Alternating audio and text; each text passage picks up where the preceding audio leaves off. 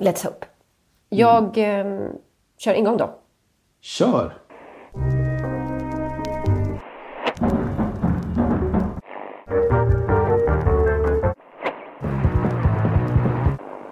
Till och med spelarna, som samhället har krönt till hjältar, är isolerade och har tappat den där auran som skiljer ut dem.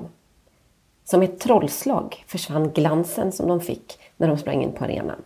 Kraften i deras symboliska sköld. Den mediala energi som vetskapen om nästa match gav dem. De dyker upp på sociala medier där de tränar, skickar meddelanden, visar upp sig. För att påminna oss om att de fortfarande existerar. Men coronaviruset har förvandlat dem till enkla medborgare, även om de fortsätter att tjäna hjältesummor. Faktum är att när fotbollen som föreställning tog slut, när tabellen som våra förhoppningars trappa försvann, återstår bara en tydlig sak. Den här industrins svagheter. Utan matcher säljs inga biljetter. Inga tv-kontrakt skrivs och supportrarna slutar att vara kunder. Hej då förtrollning. Den här krisen krävdes för att vi skulle förstå att den gamla fotbollen och den nya affärsmodellen bara kan överleva om det finns en bro däremellan. Ska jag säga vad det lät som? Mm. Alltså jag utgår från att det är Jorge Valdano men det låter ju som något som eh, Holon Bert hade kunnat skriva om han hade varit i livet. Det är ju alltid en av de två och det är ju väldigt ofta den första. Och eh, så också idag. Jorge Valdano i sin veckokolumn i El País eh, sätter ju på ett lite mer poignant sätt kanske än hos andra eh, fingret på det som håller på att hända nu, nämligen att eh, fotbollsspelare håller på att marginaliseras till någon form av, ja inte vad, narrar i marginalen. Kan man säga Ja, så? för att vara helt sådär eh, uppdaterat poignant på någon sorts sociala medier-sätt så kan man säga att han, han sätter den i all enkelhet. Ja. Eh, som Där satt i Greta den. som du brukar säga. Som pitten i Greta. Mm.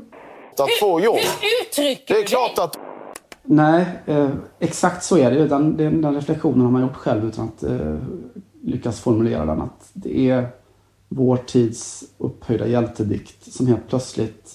Eh, alltså den tydligaste bilden av den som är gjord med, med stor glimt och skämt och, och allt. Men som någonstans äger sin mytologiska riktighet också är väl just de här, det här jonglerandet med, med toarullar.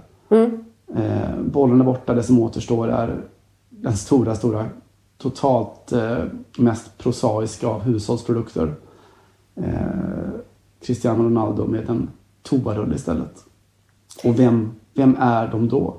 Nej, och framför allt lite det här som Valdano är inne på. Han skriver lite också om deras den liksom exhibitionistiska sidan. Att det här är människor och män och superhjältar som är så vana och inte liksom behöver göra nästan någonting för att synas och, och höras och vara i centrum. Och, och nu så är det också som att de inte kan riktigt bidra med någonting. För att det är ju rätt så få såklart av de här som kan gå in i debatten på något eh, rimligt sätt.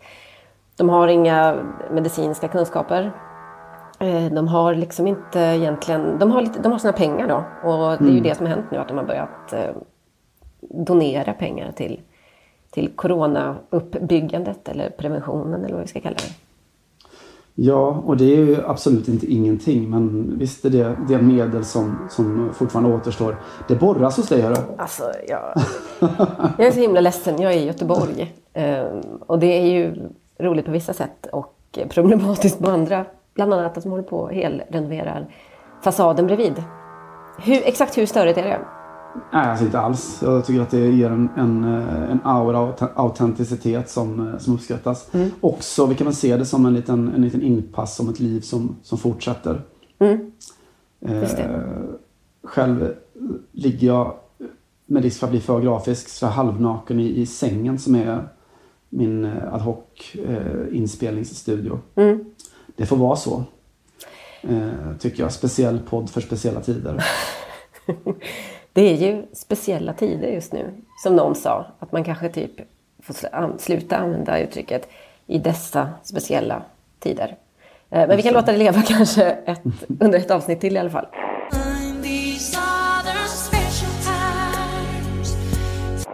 Vad, hur är läget med dig då? Förutom eh, den här eh, vad ska man säga, krokibilden jag fick framför mig. Vi började skissa lite. Jo, det är, det är väl alldeles eh, utifrån förutsättningarna alldeles utmärkt tycker jag. Eh, det är, jag fick en sån här reflektion eller insikt eller epifani eller vad man vill i, i veckan här. Eh, jag har ju, ja, man jobbar ju på så gott man kan på något sätt. Det är speciellt det också att vara idrottsskribent utan idrott att skriva om. Men eh, fick utlagt för en dag sedan att skriva om den här eh, som blev som väldigt, väldigt uppmärksammad då, dokumentären om, om eh, Hammarby och Odilon-affären. Det vackra spelet finns på SVT Play. Mycket sevärt tycker jag. Och det finns mycket att säga om, om det. Men jag tänkte börja med att säga att jag fick en insikt av det.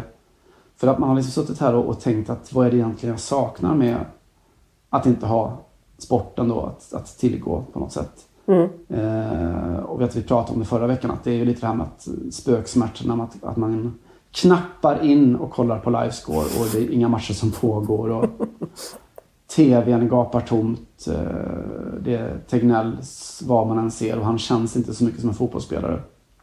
Nej, fast han, han kunde ju ändå förutspå när Allsvenskan skulle börja så att eh, han har ju varit inne och trampat lite på vårt område ändå. Ja, Vilket vi högaktar honom för såklart. alltså verkligen. Uh, han har ju kanske någon liten sån här Wenger-thing going rent visuellt. Men mm. det, det, är svårt att se honom uh, dra en tvåfotare eller så. Ja, det är svårt att se honom sitta och tjabba i ett så här svettigt omklädningsrum framförallt. Jag tror inte han luktar gräs någonsin. Jag tror, vad tror du att han luktar? Handsprit no. kanske? Ja, såklart. Mm. Ja. Kanske eh, lite nej. lätt eau de cologne. Men inte mer än så. Kölnische Wasser. Eh, som det heter, Kölnvatten. Eh, nej, men i den här dokumentären då så är det bilder bland, bland annat då från, från Hammarbys allsvenska premiär då med, med tillhörande supportermarsch från, från Södermalm och söderut. Eh, och så är det bilder då från, inifrån från Tele2 Arena och när, när matchen spelas. Eh, och där och då så slår det mig som ett slag i magen. Så att det som jag egentligen saknar är människorna. Det är just det, den mänskliga samvaron. Den, den höga form av mänsklig samvaro som ju, som ju fotbollen är någonstans. Det, det var det jag längtade efter. Det det Supporterskapet liksom pratar vi om nu alltså, eller det här att man ja, kommer samman? Yes. Ja, att man kommer samman. Att eh, just det där vårluften i ansiktet och förväntan och 10 eh, 000 människor på marsch mot ett, ett gemensamt och ändå osäkert och väldigt, väldigt tryggt mål. Så. 10 000 inflyttade eh, dalmasar menar du? Eh, ska, du, ska, du, ska du mässa med Hammarby nu? Är det, är det, är det planen för veckan? Säger det Simon, det får stå för dig. det får stå för dig. I mitt fall så har det tåget gått. Det är väl det andra man kan säga om dokumentären. Att, eh, jag skrev en krönika om det. Eh, som jag tyckte var väldigt, väldigt tydlig. Att den handlar om eh, den sociala smitta som rasismen eller fördomen är. Det finns ett par scener i filmen där det framstår, framträder i all, med all önskvärd tydlighet. Det är en slapp jargong eh, om hur afrikaner fuskar med födelseattester. Det är om ja, hur det ser kolsvart ut på en avbytarbänk nere i Elfenbenskusten och sådär. Looking dark on the Cameroons bench. Ja, det har du helt rätt Närmare bestämt kolsvart. Ja. Eh, utöver då hela ramberättelsen som ju är då där, det, det fotbollen är och har varit i, under ganska många årtionden nu. Den här nedärvda koloniala strukturen med en foot drain från Afrika, jakten på eh, fotbollsguldet där nere för eh, det överordnade Europa. Då. Eh, och eh, reaktionerna blev ju väldigt, väldigt tudelade. Å ena sidan eh, de som tycker att ja, rasism är dåligt och det är bra att det uppmärksammas hela, hela mekaniken bakom. Att, ja, det, det föds liksom även i, i välvilliga miljöer med, med människor som med all, all säkerhet är, är kärleksfulla, varma humanister och lagkompisar eller eller eh, klubbchefer eller vad som helst. Men som då hemfaller till just den här sortens jargong som reproducerar den sortens eh, virus som ju, som ju fördomen är. Man behöver behöver inte vara Palme för att veta det. Att det, det är just så som, som de bilderna återskapas och reproduceras. Eh, och den andra sortens reaktion var ju att, att jag är en, en jävla fitta som ger mig på Hammarby. Vilket ju inte såklart, det handlar inte om det. Alltså Hammarby är inte på något sätt unikt naturligtvis. Hammarby är inte annorlunda än vad de flesta fikabord eller eh, klubbmiljöer eller eh, IFK Göteborg eller Malmö FF eller, eller vad fan man nu vill. Eh, det var liksom aldrig poängen. Vilket är väldigt, väldigt tydligt i texten. Men man fick en påminnelse om man glömt det i dessa coronatider om att supporterkärleken är, är blind eh, och distanslös. Eh, och att det inte alltid är så jävla härligt. Svarar du någonsin på de här mejlen med ja, fitta betyder ju våtmark på samiska, eller vad det är? Eh, jag skulle kunna svara som min, eh, min tränare under alla ungdomsår. Eh, som också min pappa brukade säga när, när någon vet, missade en, ett inlägg eller så och, och ropade fitta. Du eh, Kalle, eh, fitta är faktiskt någonting väldigt bra. Det kommer du lära dig tids nog. Ja, det, är, nä, det är nästan ännu bättre. Nästan, nästan. Så att... Eh, Mm. Lite jag, heteronormativt kanske, om jag ska ha några synpunkter på eh, din pappa. Men det, de har det ju hårt som det är nu, 40-talisterna, så vi kanske låter dem... Är han ens det förresten? eh, nej, han är verkligen inte det. Han är Nej. 50-talist. Ja. Ja, då får jag ge mig på honom alltså. Han är fair game. Mm. ta, ta jäveln. Nej, han sköter sig i alla fall. Han håller sig hemma och eh, i social isolering. Eller det som han brukar kalla mitt vanliga liv. Mm. Eh, så det är bra. Nej, men då, då har vi ändå ägnat våra veckor här att du har rättat upp Liverpool-kollektivet och jag har rättat upp Hammarby-kollektivet. Mm. Jag trodde vi skulle nöja oss så, men sen så körde du någon Leksand-referens. Eh, och tog plats i min ringhörna. Eh, det kanske kan bli så att Hammarbyarna ger sig på dig istället. Din, Jag- jag är ju- horunge. Jag är ju läxing, vet du. Just så att, det. eh, där tror jag att jag är vaccinerad. Dalmas är någonting ganska bra, kommer du lära dig tids. Kan du säga. Precis. Man får inte säga dalmas för övrigt, det är en taftologi. Man säger mas bara, har jag förstått. Ja, ja, ja. Okej, Mm. jag fattar. Så det är väl lite det, det jag har sysslat med utöver att eh, ändra sina ens sommarplaner och så med inställt OS och eh, uppskjutet eh, Champions League, Europa League-finaler eller slutspel och, eh, och EM-slutspel. Så att man är nu ingen, det är inte en föraktlig del av ens arbetstid som går åt att, åt att ställa in sin arbetstid Nej. just nu. Nej, och justera om och sitta och inte veta ett, ett smack helt enkelt. Nej, verkligen. Eh, och det sagt då med den totala respekten för att det är sannerligen inte synd om, eh, om oss. Eh, det är synd om väldigt, väldigt många andra. Eh, som inte har ett jobb att gå tillbaka till. Eh, och så. Det är ju, den här syndomskalan är ju inte relativ. Det är synd om människorna som Strindberg sa. Kan vi inte bara sluta oss till det? Extra det. synd om dem just nu. Ja, verkligen, verkligen. Men du, det spelas ju fotboll i Vitryssland. eh, Eller Belarus. Belarus. Ja. Mm. Nu är nu, jag vet inte vad vi har för, för eh, politik på eller politik, men jag vet inte vad vi har för, för standard. Eh, minns när Dagens Nyheter gick över till att skriva Belarus i alla fall, med en liten förklarande artikel. Eh, där spelar man fotboll som bokstavligt talat som om det inte fanns någon morgondag.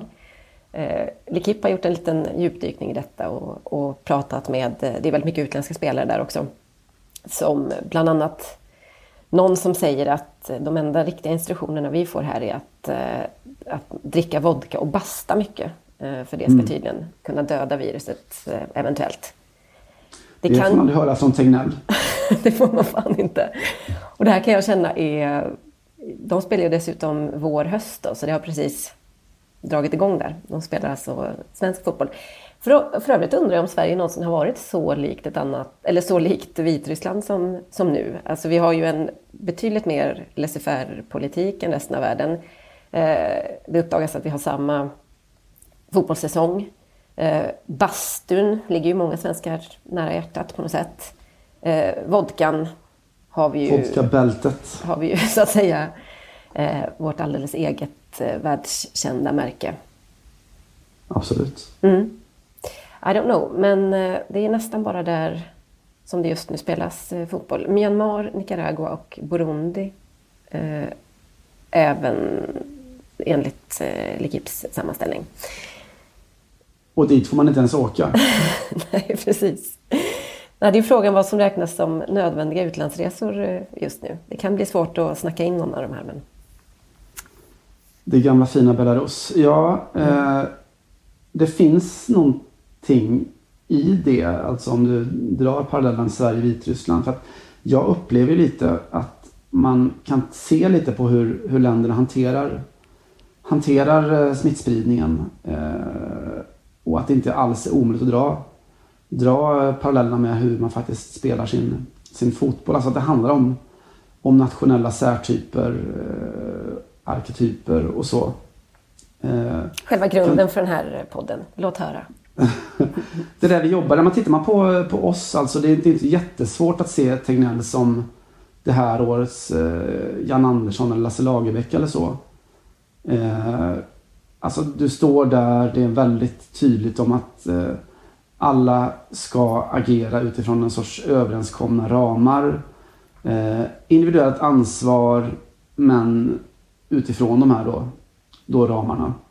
Eh, och så Verkligen. finns det en, en stor, stor publik som står och skriker men du har ju för fan ingen plan B. Eh, det händer liksom ingenting. Du måste kliva in. Vi måste bli mer offensiva, inte minst. Eh, men att det tills vidare i alla fall ser ut som att de når ganska bra resultat. Det är helt otroligt. Också för att hela Sverige just nu är som ett stort grupparbete på något sätt. Ja, Och att alla förväntas eh, bidra och precis ansvar, frihet under ansvar och så vidare. Det är verkligen en, em, en väldigt eh, typisk... Men, och just det här också att eh, folk ropar på att ja, men resten av världen då? Eh, Ja. De spelar ju 4-3-3 liksom. Ska vi hålla på Ja. och tjonga? Ja, men det, här är, det är så här vi har byggt vår framgång. Va? Det är det här, Ja. det är liksom på det här systemet som, som den svenska modellen vilar och så vidare. jag börjar gå över till 3-5-2 och om Micke Nilsson klacksparkar i eget område då är vi illa ute helt plötsligt. eh, ungefär så tror jag att Tegnell också resonerar. I alla fall den känslan man får. Men då måste jag citera en Maria Josefsson på Twitter som igår skrev Eftersom det inte är någon sport i år förutsätter jag att vi kommer att hylla Folkhälsomyndigheten i Kungsträdgården om vi slutar trea eller bättre när det här är klart. Det är den enda logiska slutsatsen. Eh, Jerringpriset till Tegnell. Eh, inte, alls, inte alls omöjligt. Eh, och ja visst, alltså Lagerbäck eller Jan Andersson, eller om jag vid närmare eftertanke så kanske han snarare än Andreas Granqvist. Alltså att det finns vissa estetiska spörsmål kring honom. Eh, men att han har då eh, snyggingar runt omkring sig som eh, ja, som stöttar upp så. Du tänker på vice statsepidemiolog Anders Wallersten, Wallersten, är han så?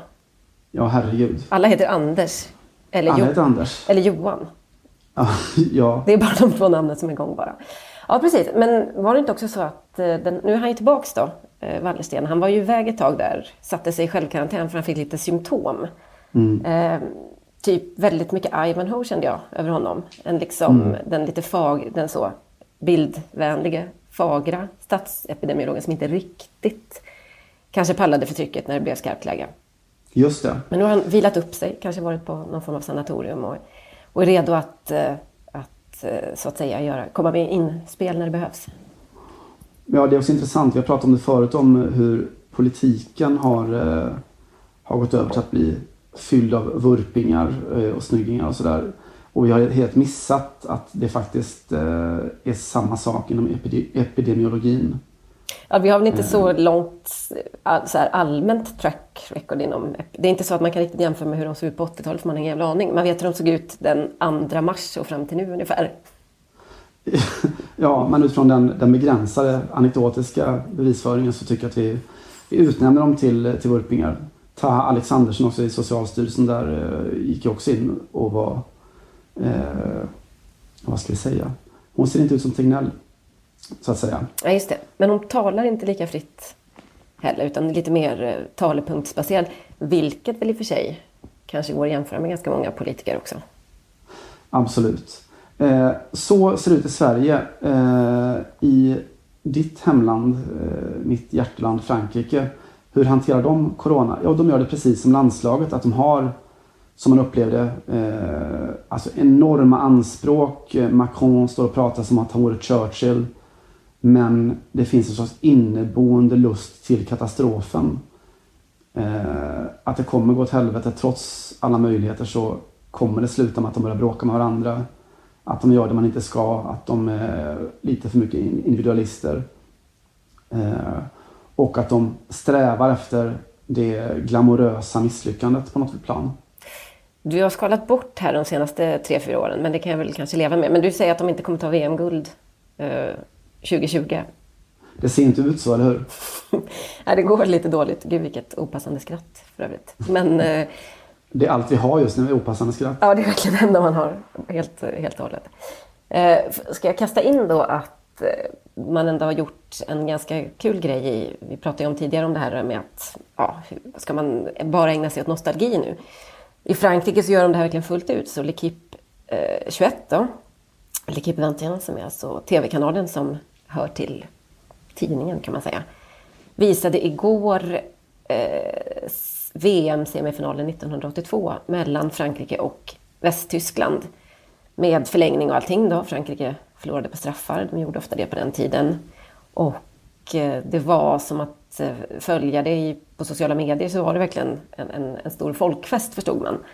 Och eh, därefter, och så, L'Equipe eh, publicerade till exempel då sin upp, eller dagen efter tidning från 82 så att man kunde ta del av hela den. Om man är prenumerant och SoFoot, vårt eh, favoritwebbmagasin, satte betyg på alla spelare. Så att det blev som att det var nästan på riktigt. Och väldigt så... Ja, både lite nostal nostalgi och spänning samtidigt. Det var Ja, antagligen ja. ganska många som inte kommer ihåg den här matchen riktigt. Eller ja, som inte var födda helt enkelt. Ja, apropå det glamorösa misslyckandet. Och ursäkta för total repetition här av grundkursen i, i fotboll radikal. Men eh, det är ju fortfarande så eh, enligt sådana Vox Pops och allmänna undersökningar, opinionsmätningar och sånt i Frankrike så, så ses det som fransk fotbolls största match. Det är alltså inte, inte ens en, en VM-final i Paris som man vinner med 3-0 mot Brasilien kan mäta sig med eh, kvällen i Sevilla när man möter eh, arvfienden Västtyskland. Leder med 3 till förlängning och ändå förlorar på straffar. Det episka misslyckandet eh, ses som mer konstnärligt och mer talande och mer poetiskt än vad någon seger någonsin kommer kunna göra. Vi för till protokollet också att eh, fotbollradikalvännen Paul Breitner spelade den här matchen. Just det, som han gjorde. Mm. Vem dödade honom? Who killed Paul Breitner? Jag vet inte. Radikal mycket- överkurs eh, för att se hur mycket ni har gjort läxan. Hur mycket ni har sparat i ladorna. eh, vi går över gränsen till, eh, alltså ursäkta, det, alltså återigen, mycket blir opassande men opassande är allt vi har just nu om vi inte ska bara eh, spela Bach och, eh, och sörja. Italien som allra bäst i kris ju. Eh, de sluter sig samman, de enas. De, eh, ja, de gör allt det man, det man ska. Eh, och förhoppningsvis så finns det en belöning i slutändan. Där 2000, de- ja, alla, alla deras mästerskapsframgångar har väl varit i när liksom nationen har haft någon form av nödläge. Precis, det är politiska skandaler och kriser eller så är det fotbollspolitiska skandaler och kriser. Calciopoli såklart 2006 och, och sådär. Eh, Spanien, hur ser den spanska fotbollen ut? Tänker ni? Gör ni inte alls. Den är ju eh, baserad på eh, själva motsatsen till social distansering kan man säga. Tänker du på tiki-taka eller något annat jag ska förstå? Ja, det är väl, det är väl tiki-taka jag tänker på. Eh, den är passningsbaserad och själva grundfundamentet för passning är att man är åtminstone två. I tiki-takans fall tre. Eh, och detta då i en tid där man inte får vara fler än, än två och helst Ja, eh, återigen det är som Hamlet att till och med ensam är man en för mycket i dessa coronatider. Eh, Spanien får problem eftersom de är svaga på social distansering i sin fotboll och i sitt, eh, sin smittbekämpning. Jag kollade för övrigt på en karta igår där, de, där det var liksom upp... Ja, det var en europeisk karta med varje, där man angav då i varje land hur många som får samlas. Sverige stack ut då. Vi får ju samlas 499 stycken fortfarande. Eh, och i vissa länder är det 10 och i ganska många länder är det 2. Men i en hel del länder är det också 3. Mm. Vilket jag tyckte var lite sympatiskt. Jag kan inte ens säga riktigt varför. Men det finns något eh, lite fint med att 10, 5, 2, det känns pytteligt logiskt för att det är antingen är jämna nummer eller så är det bara lite så, något man kan förhålla sig till. Men ni får vara tre stycken Kan man göra en koppling till eh, det vi tidigare i podden avhandlat, alltså det ryska begreppet den, en svensk familj? Шведская семья. Mm, det här har inte jag... Det, det, jo, det känns ju vagt bekant, men eh, du får eh, friska upp vårt minne. Eh, En svensk familj är i Ryssland alltså ett uttryck som betyder en ménage à trois, alltså en, en trekant helt enkelt. Just det. Hmm. det. Precis, jag tänkte ju självklart på eh, Menage à trois, men det föll lite på att det inte fanns... Att det inte var riktlinjerna i, i Frankrike då. Just det, som det gör. Eh, jag vet inte om det säger någonting om, om frivoliteten i, i, eh, i respektive landet. Man tänker att människor måste fortfarande kunna ha kärlek. Eh, behövs det två eller tre? Eller 499? Ja, det är exakt Den det. svenska synden lever och har hälsan. Det är ett sundhetsbevis ju. Det är ett sundhetsbevis. Radikal.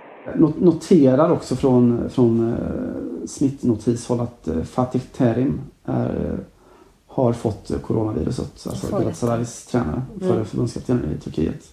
Turkisk fotbolls starke man efter Just det. Erdogan kanske. Just det. De har också stängt ner ligan sent men till slut. Mm.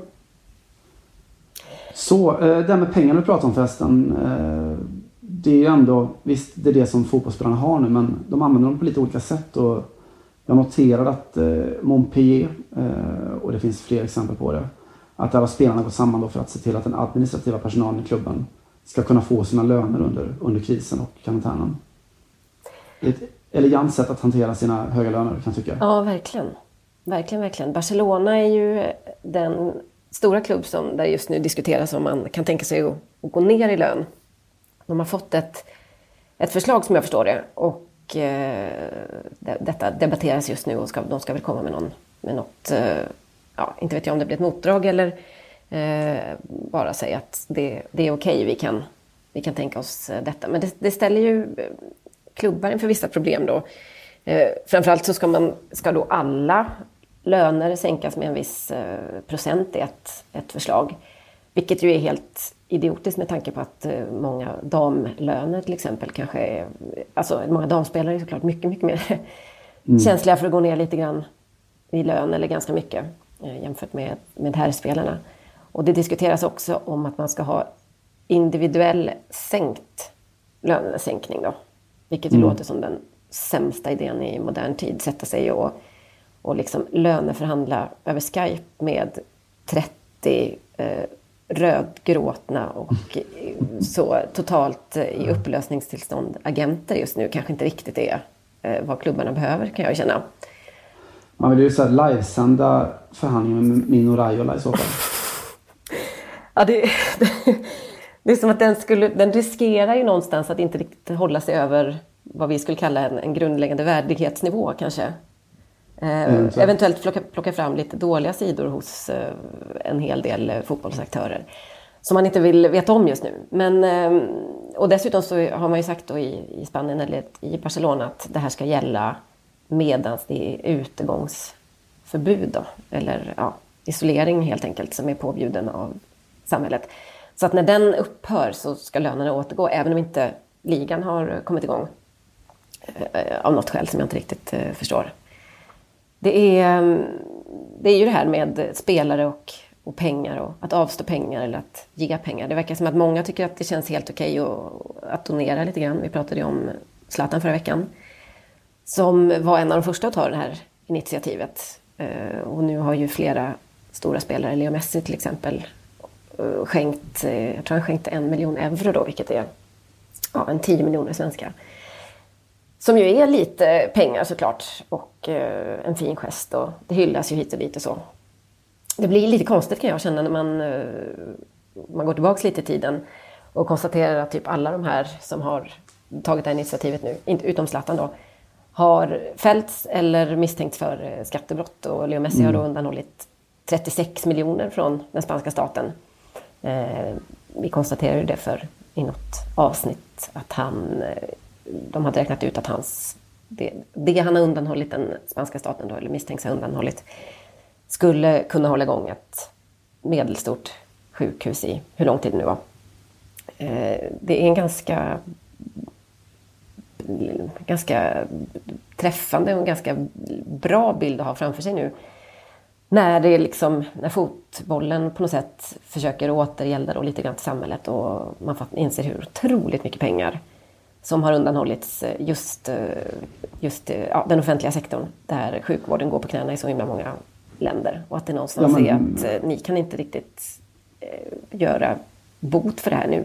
Det är för sent. Nej, liksom. men det är väl en del av hela fenomenet med välgörenhetssamhället och så med människor som aldrig skulle få för sig att, att höja sin skatt med en, en tiondels procent men som gärna går på en gala i sin galaklänning eller, eller eh, smoking eller så och, och skänker en miljon.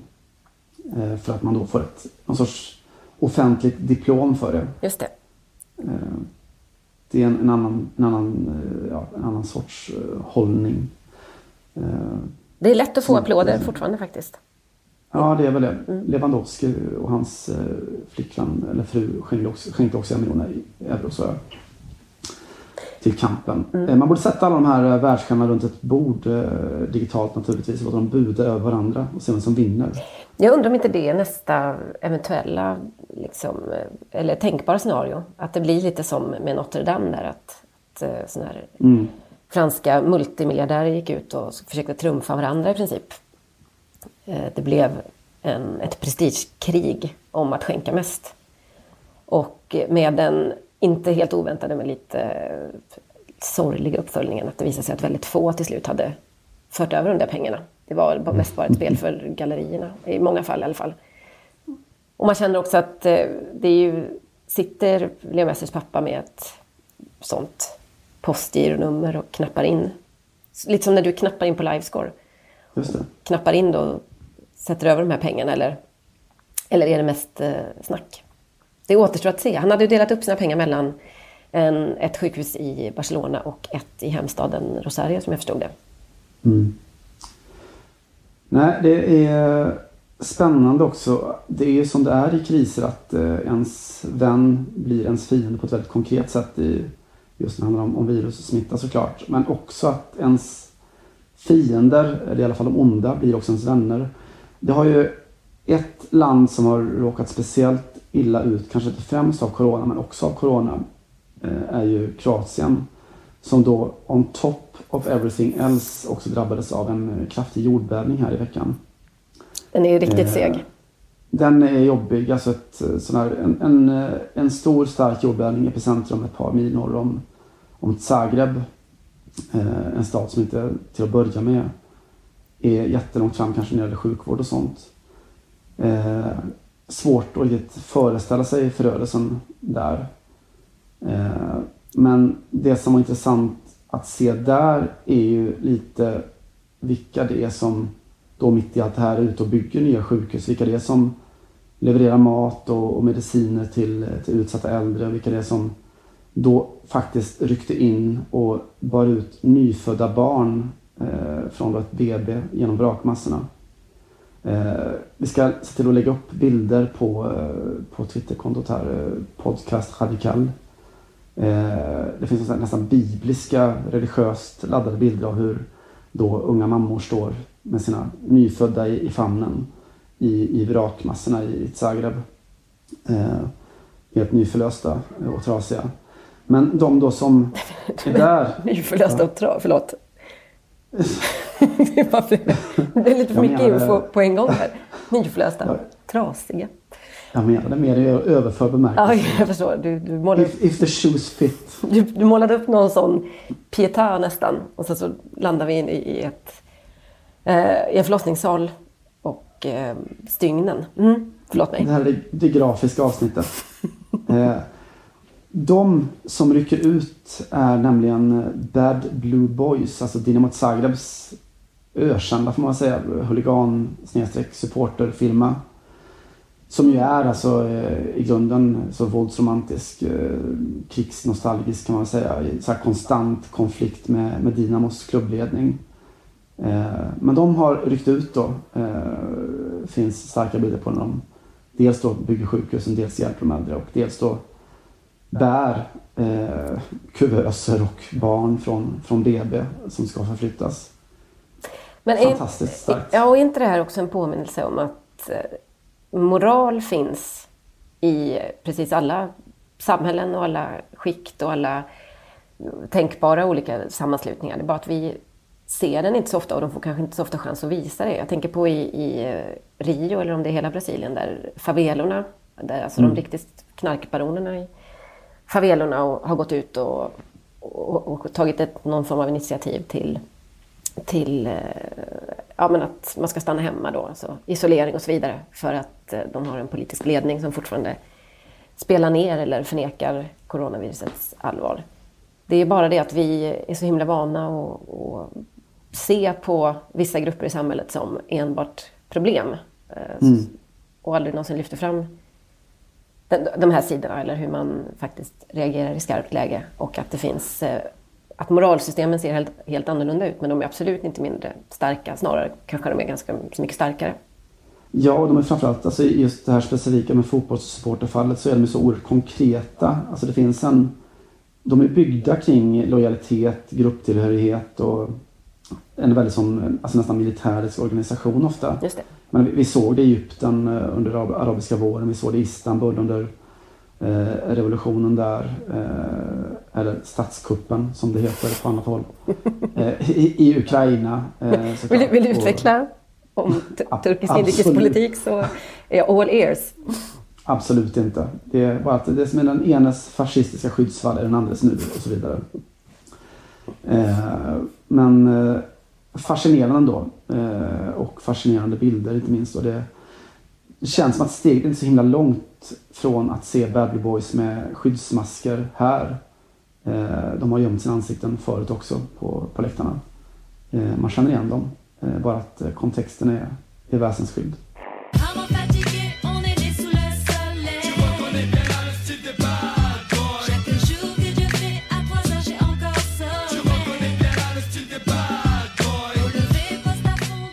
Det är väl det här som gör att fotbollsspelarna inte framstår som några hjältar nu, för de kan inget av det här. Och det, vilket är fullkomligt normalt, för de har ingen... Ja, dels har, man, de har, man har ingenting att bidra med. Man har ingen medicinsk utbildning såklart. De har ingen, liksom, oftast ingen särskilt grundad politisk analys.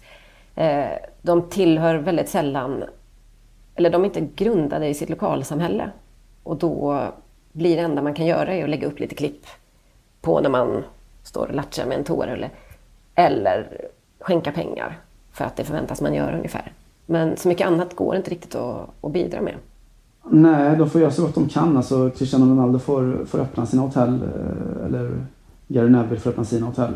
Eh, eller Zlatan Ibrahimovic var ju på, på besök på, på Kärrtorp Sipe här, eh, häromdagen och träffade barn där. Eller eh, Jens Stäger ska vi lyfta, FCKs... Eh, eh, han som är en hjälte i FCK, kanske inte lika mycket i Århus. Eh, men som då ägnade sin karantäntid åt att vara med på länk i en skolklass. Eh, och sådär och pratade med, med barn där. Alltså, Just det. den sortens länkar i lokalsamhället där man ändå ger någon slags, jag vet inte, visar att man är en del av någonting. Det är det man kanske kan kräva, Precis. tror jag. Men jag tror att det där är svårt för många för att de lever så både geografiskt och kanske framförallt socialt långt ifrån ja, sina... Eller ja, de lever socialt snarare så långt ifrån samhället som de geografiskt befinner sig i. Så att det, Men me- mental karantän även till vardags menar du? ja, precis. Det är svårt att ens tänka de här tankarna. De, några, några få klarar av det, men det är säkert inte helt... Jag tror inte att, att eh, en sån som, eh, inte vet jag, vi säger Leo Messi igen då, eller vem som helst av dem, skulle ha något emot att dyka upp på, på liksom hemundervisning på en Skype-länk. Det är bara att den kontakten går inte ens att ta på något sätt. Nej. För hur ställer man den frågan till Leo Messi? Nej. Och hur kontaktar han en, en skola i Katalonien för att, eller i Rosario för att vara med på deras hemkunskapsundervisning? Nej, alltså, Det kan vara ett ämne som, inte, som man inte håller på med, inser jag nu, när man, när man, har- när man lever i isolering. Ja, inte vet jag. Kemi då? Eventuellt kemi. Kanske Mm. gympalektionen. Jag vet inte. Ja, just det. Vad som skulle passa bäst. Eh, nej, så är det. Reflexerna finns inte. Länkarna finns inte. Medlen finns inte. Allt annat borde finnas såklart. Du, får jag använda eh, Leo Messi och eh, Corona kanske, eller jag vet inte, deppen som en länk till att ta oss till Buenos Aires? Ja, varsågod. Det, var, det där var en retorisk fråga. Jag hörde det. Eh, Amadeo Carizzo har nämligen eh, dött i, i veckan här. Eh, Amadeo Carizzo som hålls som eh, Sydamerikas förmodligen främste målvakt någonsin. Det där är ingen jättesorg eller chock kanske. Han blev ändå 93 år gammal. Eh, men jag vill berätta lite om Amadeo Carizzo ändå. Han, eh, det speciella med honom, eh, utöver att han var väldigt duktig såklart, var att han var en, eh, en väldigt tidig pionjär som målvakt och han var långt före Manuel Neuer ute och spelade med fötterna utanför straffområdet och var en, en del av offensiven. Eh, han var också först i, i Sydamerika eh, med att bära målvaktshandskar. Alltså där påfund på 50-talet som han tog med sig från eh, när han varit och mött Italien i Rom. Eh, ikonisk målvakt då i, i River. Eh, han var liksom en, en, en av pelarna i deras sån här klassiska eh, La Maquinita årgångar. Då, första målvakt hos dem i, i 24 säsonger. Eh, också då landslagsmålvakt. Han stod bland annat då i deras fiasko-VM i, i Sverige 58. Eh, finns såklart en miljard historier om Amadeo Carizzo men jag tycker att den allra finaste av dem är egentligen från klassikot eh, 68 som man möter eh, eh, Boca Juniors. Eh, den matchen i sig då, eh, juni 68, är mest känd eh, tragiskt nog då för att den eh, ja, då ägde argentinsk fotbolls största läktartragedi någonsin rum. Efter matchen så klämdes 74 människor ihjäl på läktarna. Hemskt och så, men en annan berättelse då ett par timmar tidigare som är lite finare. Eh, eller lite finare, den är av en helt annan karaktär såklart. Det var att Carizzo, målvakten då, han hade alltid en keps på sig när han stod i mål. Eh, som ju alla målvakter alltid borde ha. Eh, det var hans turkeps eh, och den funkade exceptionellt väl just mot eh, Boca. Eh, han brukar alltid vara grym i derbyna. Så då inför matchen när Boca Juniors skulle liksom snacka ihop sig så eh, var de liksom tvungna att lösa just det problemet på något sätt. Eh, och de, ja, det var inte så att de snackade taktik eller eh, så här, varianter på fasta eller något utan ja, det var ju kepsen man ville åt va. Det var ju det som var nyckeln i matchen. Eh, som rutinerade spelarna då i, i Boca, de snackade då med en av de yngre killarna. Eh, Angel Clemente Rojas. Eh, och krävde då att du, det här med kepsen, det, det är liksom ditt ansvar. Du får lösa det här på något vis. Eh, och han vill ju inte, men han gör det. Så före matchen så ställer River upp för något lagfoto. Eh, Rojas smiter fram, han knackar Carizzo på axeln. Och sen så snor han kepsen och springer iväg. Det är ett bra prank. Det är ett bra prank eh, och det, jag vet inte om det störde Carizzo. Det blev, eh, matchen slutade 0-0. Eh, och Rojas själv då ägnade resten av sitt liv åt att be Carizzo om ursäkt varje gång som de träffades. Han sa jag, jag respekterar och älskar dig. Jag, det var inte min idé. och sådär. Riktigt tungt att vara liksom... Då står man ju kanske lägst då, tänker jag, eller har lägst status i laget om man åker på det här. Du blir kepskillen. Ja, exakt. Kepskillen. Och dessutom då få all skit efteråt. Trots att det antagligen fanns några riktiga mobbare som, som hade kommit på det här och som liksom tvingade honom att göra... Ja, skit, tvingade honom till skitjobbet helt enkelt. Han har min förlåtelse redan nu. Eh, Redan nu. Det har gått lång, lång tid i och för sig när jag tänker efter. Jag undrar om det finns något, något latinskt begrepp för det. Att du förlåter honom. Det gör det väl va? Eh, att förlåta någon. Ja, den, den religio- religiösa förlåtelsen. Eh, som man uttalar i kyrkan och så. Jag vet inte.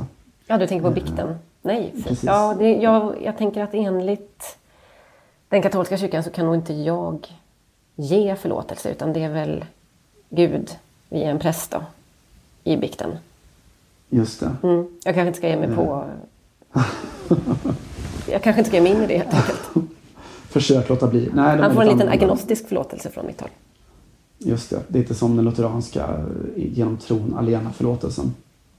Eh, De är lite mer konkreta, katolikerna. Mm. Eh, Jag ska berätta mer om Karitso. Jag ska berätta att han året efter, då, 69, så gjorde han ett par gästspel. eh, Någon sån här träningsmatchturné när han spelade för Alianza Lima i, eh, i Peru. Eh, I en av matcherna så att den var väldigt speciell då, för att då mötte de eh, eh Dinamo från Moskva. Eh, där ju Lev Yashin såklart då stod i mål. Det var alltså en match då som lanserades som matchen mellan världens bästa, eller Europas bästa målvakt och då Sydamerikas bästa. Eh, eh 2-2. Eh, Yashin och Carizzo gör ett knippe helt otroliga räddningar och efter matchen så får Carizzo Yashins handskar i någon slags då gest av, av respekt. Eh, Yashin, den enda målvakt, det vet ni säkert då, som någonsin fått Ballon d'Or eh, och utsetts till världens bästa. Carizzo å sin sida då, eh, för att ge en bild av hur, hur respekterad och stor han var i, i Sydamerika. Eh, den argentinska senaten, då en bit in på 2000-talet, eh, hade uppe för omröstning och tror jag röstade igenom också en allmän helgdag, eh, Dia de Arquero, målvaktens dag, den 12 juni varje år. Den har vi inte i Sverige. Fantastiskt. Bandet mellan Yashin och Carizzo, då, ja man kan väl säga på sätt och vis att det var det hela vägen in i mål. Lev Yashin somnade in i magcancer den 20 mars 1990. Amadeo Carizzo somnade in i sitt Buenos Aires i cancer på dagen 30 år senare, den 20 mars 2020. Poesi. Poesi. Poesi från Argentina och eh, kanske musik också därifrån. För att eh, stänga podd avsnitt nummer 60 har vi kommit upp till. Eh, det är ju inte ett nummer och eh, födelsedagar och eh, sånt är ju inte, spelar inte så himla stor roll just nu. Har du för övrigt tänkt på det? Jag läste en, en blänkare idag att Gazettan spekulerar i att eh, Zlatan har gjort sin sista match, att han kanske avslutar karriären nu. Eh, Och man kan ju tänka sig att det kommer bli ett gäng idrottsmän som, som gör det på grund av allt som är, skjuts upp nu då. EM och OS och så vidare. Och att det kommer gå ganska så spårlöst förbi för det är så mycket annat som, som händer samtidigt så att säga. Det blir någon form av så solidariska massavgångar och eh, det är som att hjältarna får vi nästan fira lite senare på något sätt. Det vore ju en liten sorg i det stora om det blev så att eh, Gigi Buffon eller Zlatan Ibrahimovic och de här pös ut bakvägen i natten. Jag vet ju såklart att Zlatan, Eh, vi har ju skrivit slut hans karriär ett par gånger känns det som. Inte minst såklart med, med knäskadan. Man tänkte att nu är det ändå över. Och då var det som att han inte tänkte låta det vara på det sättet. Vi får väl se lite hur han tänker den här gången. Är det ett virus tillräckligt för eh, att sänka ett lejon eller inte? Vi får väl se vad som händer. Jag hoppas att det inte blir så. Ja, jag hoppas det också såklart. Men jag tycker att det finns någon tröst i det faktum att eh, också de, de absolut största och, och hyllade och de, var, de, de som vi kallar hjältar i, i vardagen på något sätt inte, ja, någonstans har fått kliva ner lite grann från, från den positionen nu att det på något sätt är alla som är viktiga och inte några enskilda. Någon form av tröst eh, finns det i detta. Det betyder ju inte att vi inte ska komma ihåg och, och fira dem ordentligt. Det blir som att skjuta upp typ studenten ett år kanske. Som vissa riskerar att få göra nu i Sverige också. Vi kan väl tänka så. Och sen kan vi trösta oss med att eh, podden ännu inte är 70 plus. Eh, avsnitt 60 som du sa. Så vi kan hålla på ett litet tag till i alla fall. Så är det. Riktiga 50-talister är vi. Som vi är. Ska vi... ehm, Ja, 60-talister till och med. Och fy fan, ja, det lät värre. Ja, det var inga höjdare. Men ja, vi kan väl vara det. För en gångs skull. Låt oss vara det och Och eh, låt oss eh, ta oss härifrån och höras nästa vecka. Eh, hela vägen från Argentina. Hasta luego. Hasta luego.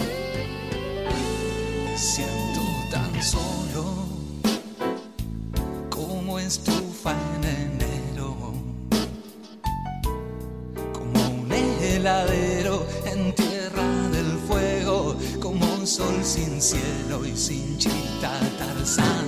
Me siento tan solo cuando mis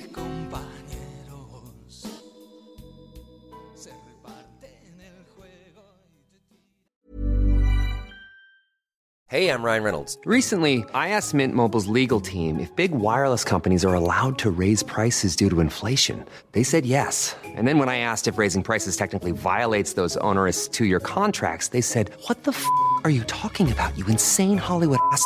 So to recap, we're cutting the price of Mint Unlimited from $30 a month to just $15 a month. Give it a try at mintmobile.com slash switch. $45 upfront for three months plus taxes and fees. Promo rate for new customers for limited time. Unlimited more than 40 gigabytes per month. Slows. Full terms at mintmobile.com.